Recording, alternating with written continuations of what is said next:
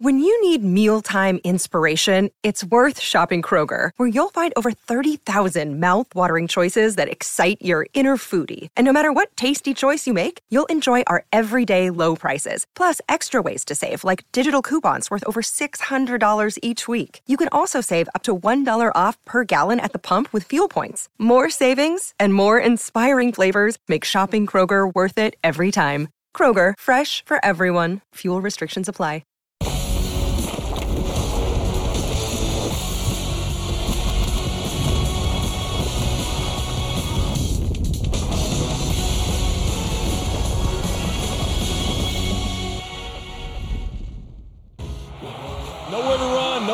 That was our theme. We told them we wanted to play them right here in our box. Dominant performance here for the Dogs. And the march to Atlanta and beyond continues for this Georgia Bulldog team. You get what you earn. We earned this tonight. The number four team in the country. They come to South Bend and lose to an unranked Notre Dame team. Dominated. I wish I could say I saw it coming. Nights like this, you want to forget. L S U, Alabama. There is a passion and a wildness to these matchups. And that is patented Bryce Young magic. And Alabama with the field goal to force overtime. Bama's got to get a stop or their playoff hopes are over. Caught! It's gone! L S U does it! To come here and, and restore the pride and tradition of, of this program just means so much.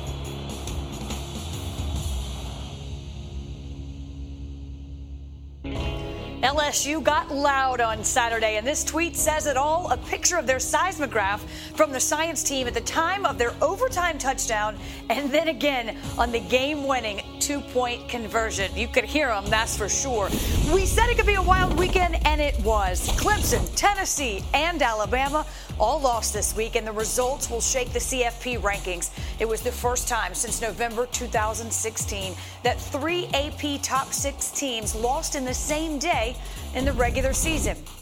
Meanwhile, what a season it's been for T C U. They win their ninth in a row, the first time since twenty ten that the Horned Frogs start the season with nine wins. They went thirteen and oh under Gary Patterson, now a Texas assistant coach.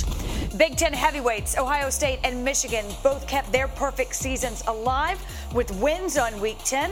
They remain the only two non-S E C schools to have at least a sixty percent chance to make the college football playoff, according to E S P N Analytics. Happy to have you with us on this College Football Live Election Day coverage, if you will. Uh, first, a thank you to the men and women working the polls, making it possible. Greg McElroy, Desmond Howard, I'm Wendy Nix. For our purposes, our polls close at seven o'clock tonight. That's when we'll hear the latest college football playoff rankings. Right now, though, one early vote to cast, Greg, your vote for the most surprising moment of Week ten. Well, it had to have been Texas throttling Kansas State. You're going to say throttling. They they didn't win that convincingly. But, y'all, this has been arguably the most inconsistent team in America. From half to half, from quarter to quarter, from drive to drive, you never know what you're going to get from the Texas Longhorns. And I think part of what makes them so exciting is their unpredictability. And, by the way, you just referenced it, Wendy, Texas hosts T C U this weekend on Saturday night in what should be a chaotic environment, in one of probably the biggest home games that Texas played in the Steve Sarkisian era. Well, Greg, talking about a team getting throttled, how about the number four Clemson Tigers? Um, you know, going to that game, I thought there would be a, an issue taking on Notre Dame. Uh, I do an M V P segment every Saturday morning, and the V is for vulnerable. And I said I thought that Clemson would be kind of vulnerable going to South Bend, but I never imagined that they would lose thirty-five to fourteen. I mean, it was just a hell of a defensive performance by Notre Dame, and the offense was clicking. And I just, I can't tell you, Greg, I've seen the, the last time I've seen the Clemson Tigers offense look that bad. So talking about getting throttled, the, the number four team in the country, Clemson Tig- Tigers, throttled by Notre Dame. You took the words right out of my mouth, Des. That's where we need to use the word throttle. The loss also snaps Clemson's fourteen-game winning streak. That had been the longest streak in the F B S. Uh, when you have a campaign, you have to have a platform, right? So let's take a look at these two. Number seven, T C U versus number one, Tennessee. They can both make a strong college football playoff case. They rank one and two in the F B S in wins against A P top twenty-five teams. Tennessee ranks first in yards, second in points. T C U tied for third. And according to E S P N Analytics, they ranked second and fourth in strength of record this season. So that number four spot, Greg, really where there'll be some question marks tonight. I'll ask you to make the case for T C U. Well, it's it's not a very difficult case to make. The only number you need to focus on, you just gave us a laundry list of them, is zero. T C U has zero losses on the season. They're nine and oh. They've beaten every team that has sat in front of them. And while they have been somewhat fortuitous, there have been a handful of teams that have played against them that have lost their starting quarterback either during the game or before the game, whatever that time may be. But T C U has done everything that's been asked of them. And why? Why is it that we are trying to suggest that there is this massive difference difference between Tennessee and T C U? Or if we want to take it one step further, T C U, Tennessee, and Ohio State. They all have unbelievably potent offenses. We all know that they can put up points against anybody, and while they might have a couple question marks on defense, they still have shown the ability to outscore every single person on their schedule. So, Dez, to me, T C U is yeah. a no-doubter because they're undefeated in at the number four spot. Well, Greg, I tell you what, to keep it one hundred, I would have had T C U, T C U at number four a week ago, not Clemson. It made no sense to me whatsoever. I've been impressed with T C U, but I'm also, I've been impressed with Tennessee, too. I mean, this team, don't forget, not only did they take care of Alabama at home, but people forget, you know, I know everyone's in love with Brian Kelly and L S U and what they did a week ago in overtime against Alabama. This Tennessee crew traveled to Baton Rouge, and they ran L S U out of their own stadium. People kind of forget that. So they had a bad game against the defending national champs, the Georgia Bulldogs. But listen, we saw the metrics. We saw the numbers. They're still one of the best teams in the country. Potent offense, explosive offense. So I think, Wendy, they shouldn't fall, they shouldn't fall further than number four from number one. Yeah, look, it didn't change overnight. That offense still is what it is. And we'll turn now, another country heard from, if you will, our college football playoff reporter, Heather Denich, again, E S P N, with the exclusive reveal of the latest rankings tonight. What should the committee, in your opinion, do, Heather? Well, they should put T C U in because it's the perfect opportunity to reward them for their undefeated season at this point, because it might not last long. They've got to go on the road and beat Texas and win at Baylor. So this could be a fleeting moment for the Frogs if they get in this thing. But I'm telling you guys, the selection committee could very well put Tennessee at that number four spot. In college football playoff history, it's happened three times where a top four team has lost and still remained in the committee's top four in the following ranking. They love that strength of schedule. Bo Corrigan, the committee chair last week, talked about Tennessee's wins against Alabama and L S U, which carried the day for the Vols. And guys, that win against L S U is looking even better right now. forty to thirteen at L S U. He said it. You're right. It's insane, though, Heather, to me. I mean, undefeated is still undefeated, especially given the gauntlet they've already run. And now, as we talked about, T C U will have to handle Texas. So to your point, this could be short-lived. We don't know. It will be our featured game of the week, Saturday Night Football, presented by Capital One. Who else? The undefeated Horned Frogs and their balanced attack head to Austin to face the Longhorns. Coverage begins at seven thirty Eastern, four thirty Pacific. It is also available on the E S P N app. Ahead on College Football Live, you heard Dez, the tide turned for Bama in Baton Rouge. The question now, what's next for Brian Kelly's high-flying L S U Tigers? And that's not the only sign of chaos on the college football campaign trail. From punts to pundits, we'll relive the moments that made the weekend.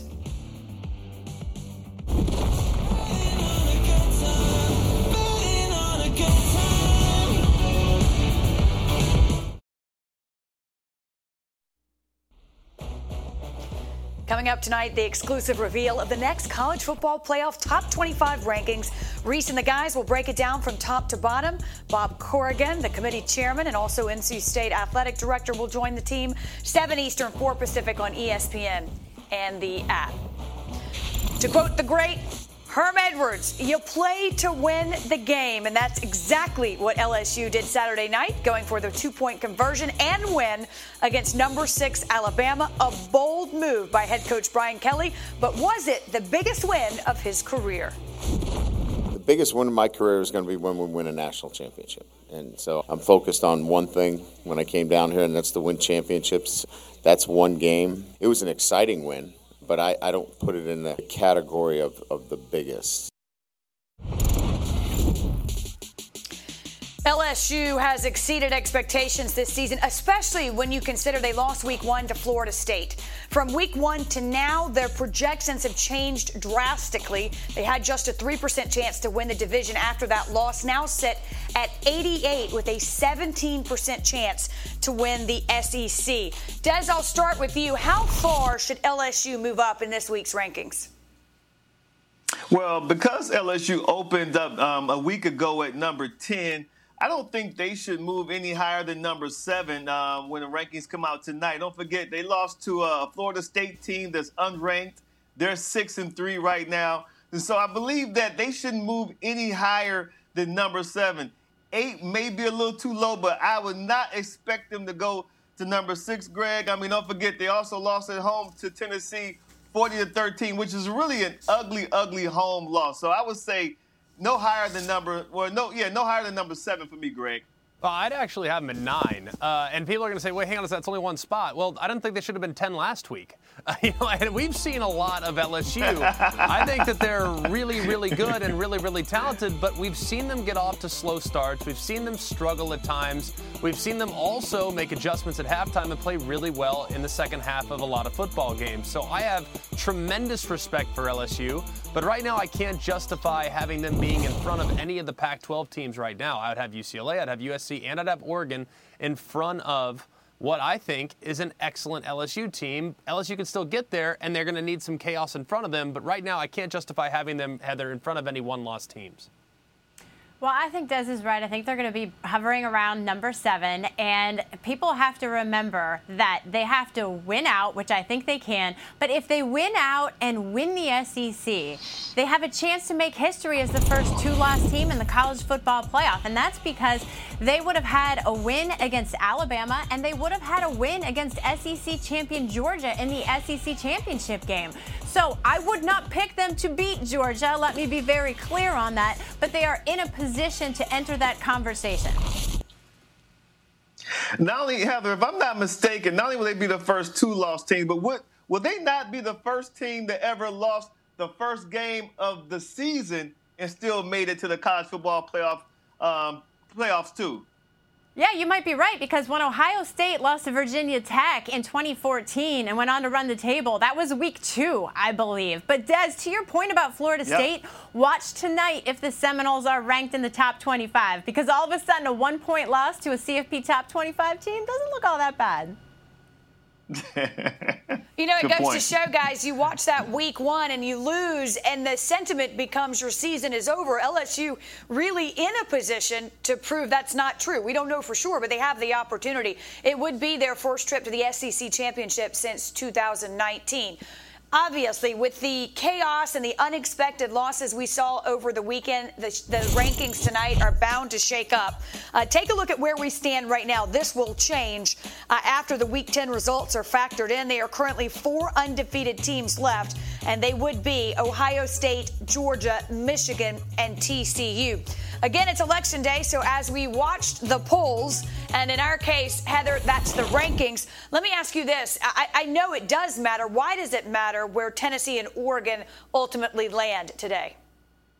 Wendy, it matters because on Selection Day, if the committee is looking at a one-loss Tennessee team that doesn't win its division or the S E C, it's going to be compared against a one-loss Pac twelve champ. And if it's Oregon, that could be a very good debate because they both lost to Georgia. It's wild. They both played extremely poorly in those games. But beyond that, they've played very well, particularly offensively. So as it comes out tonight, who has the edge in the ranking could be an early clue as to which way the committee might lean on that Selection Day if it boils down to that particular scenario.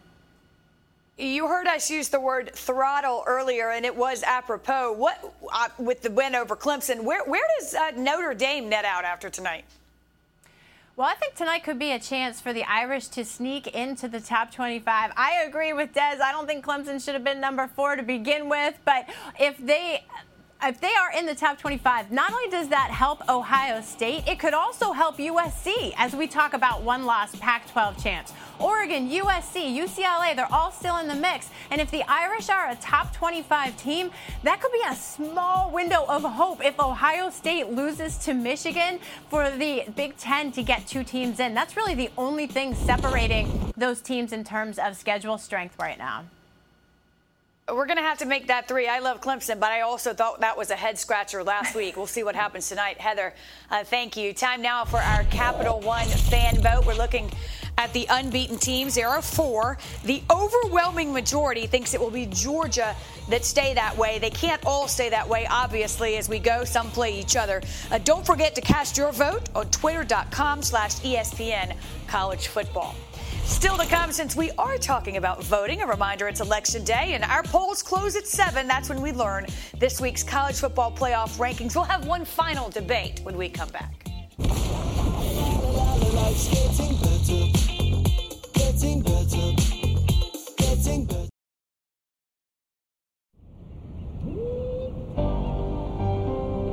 A day to enjoy college hoops while honoring heroes. Legendary coach Tom Izzo leads his Michigan State Spartans against preseason All-American Drew Timme and the second-ranked Gonzaga Bulldogs. From the flight deck of the U S S Abraham Lincoln, it's the Paraton Armed Forces Classic. Veterans Day on E S P N. Take a look at this week's Ultimate Performance presented by B M W. Goes to not one, but two teams, S M U and Houston, combined for one hundred forty points in regulation and sixteen total pass touchdowns, both F B S records. Oh, and by the way, S M U won by a final tally of seventy-seven to sixty-three. That was not, however, the only chaos on the campaign trail over the weekend. How about this? Georgia's Brett Thorson turns in a seventy-five-yard punt, potentially the punt of the year, something Tennessee fans didn't expect when they called Stetson. How many phone calls? Probably six, seven hundred. Phone calls, not just text, text, everything. Put it on... vibrate? I mean, yeah, I figured out a way to hide them. Hide them also when they show up. What time did that start? By noon. Wow. Probably. Any messages?